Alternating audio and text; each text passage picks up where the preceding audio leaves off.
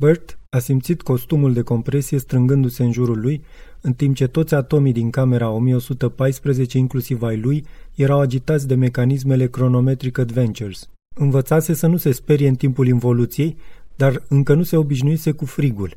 Era atât de frig că își pierduse toată concentrarea, tot echilibrul.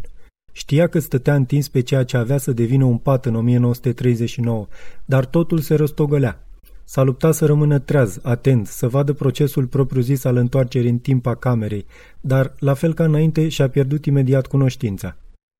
Când a simțit că îi pleznește capul de durere, a știut că era din nou în 1939. Durerile de cap erau violente, dar îmbucurător de scurte.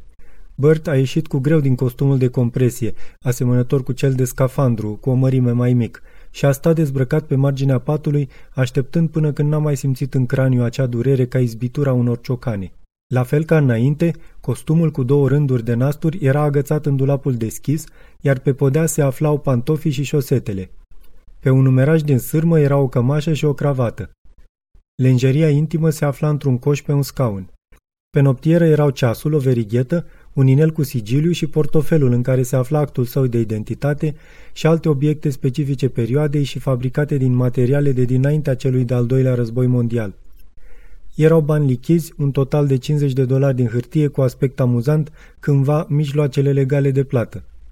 Mai erau de asemenea și niște monede grele, o jumătate de dolar, pe care era imprimată o doamnă care ținea în mână o legătură de grâu și care privea spre apusul soarelui și monede de 10 cenți cu capul zeului Mercur.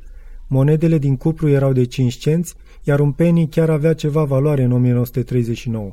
A strâns costumul de compresie și l-a încuiat în valiza vintage de pe suportul de bagaje, ascuzându-l până când avea să-l îmbrace din nou pentru evoluție. Apoi și-a pus ceasul vintage, care deja arăta că trecuseră 3 minute peste ora 9 seara. Și-a pus inelul cu sigiliu pe mâna dreaptă, dar și-a amintit să lase verigheta la locul ei. A văzut plicul de pe birou în care se aflau permisele sale VIP pentru expoziție. Ceruse trei de această dată pentru ultima lui călătorie în 1939. A fost un fragment din cartea Caractere atipice, niște povestiri, de Tom Hanks, la editura Art. Lectura George Harry Popescu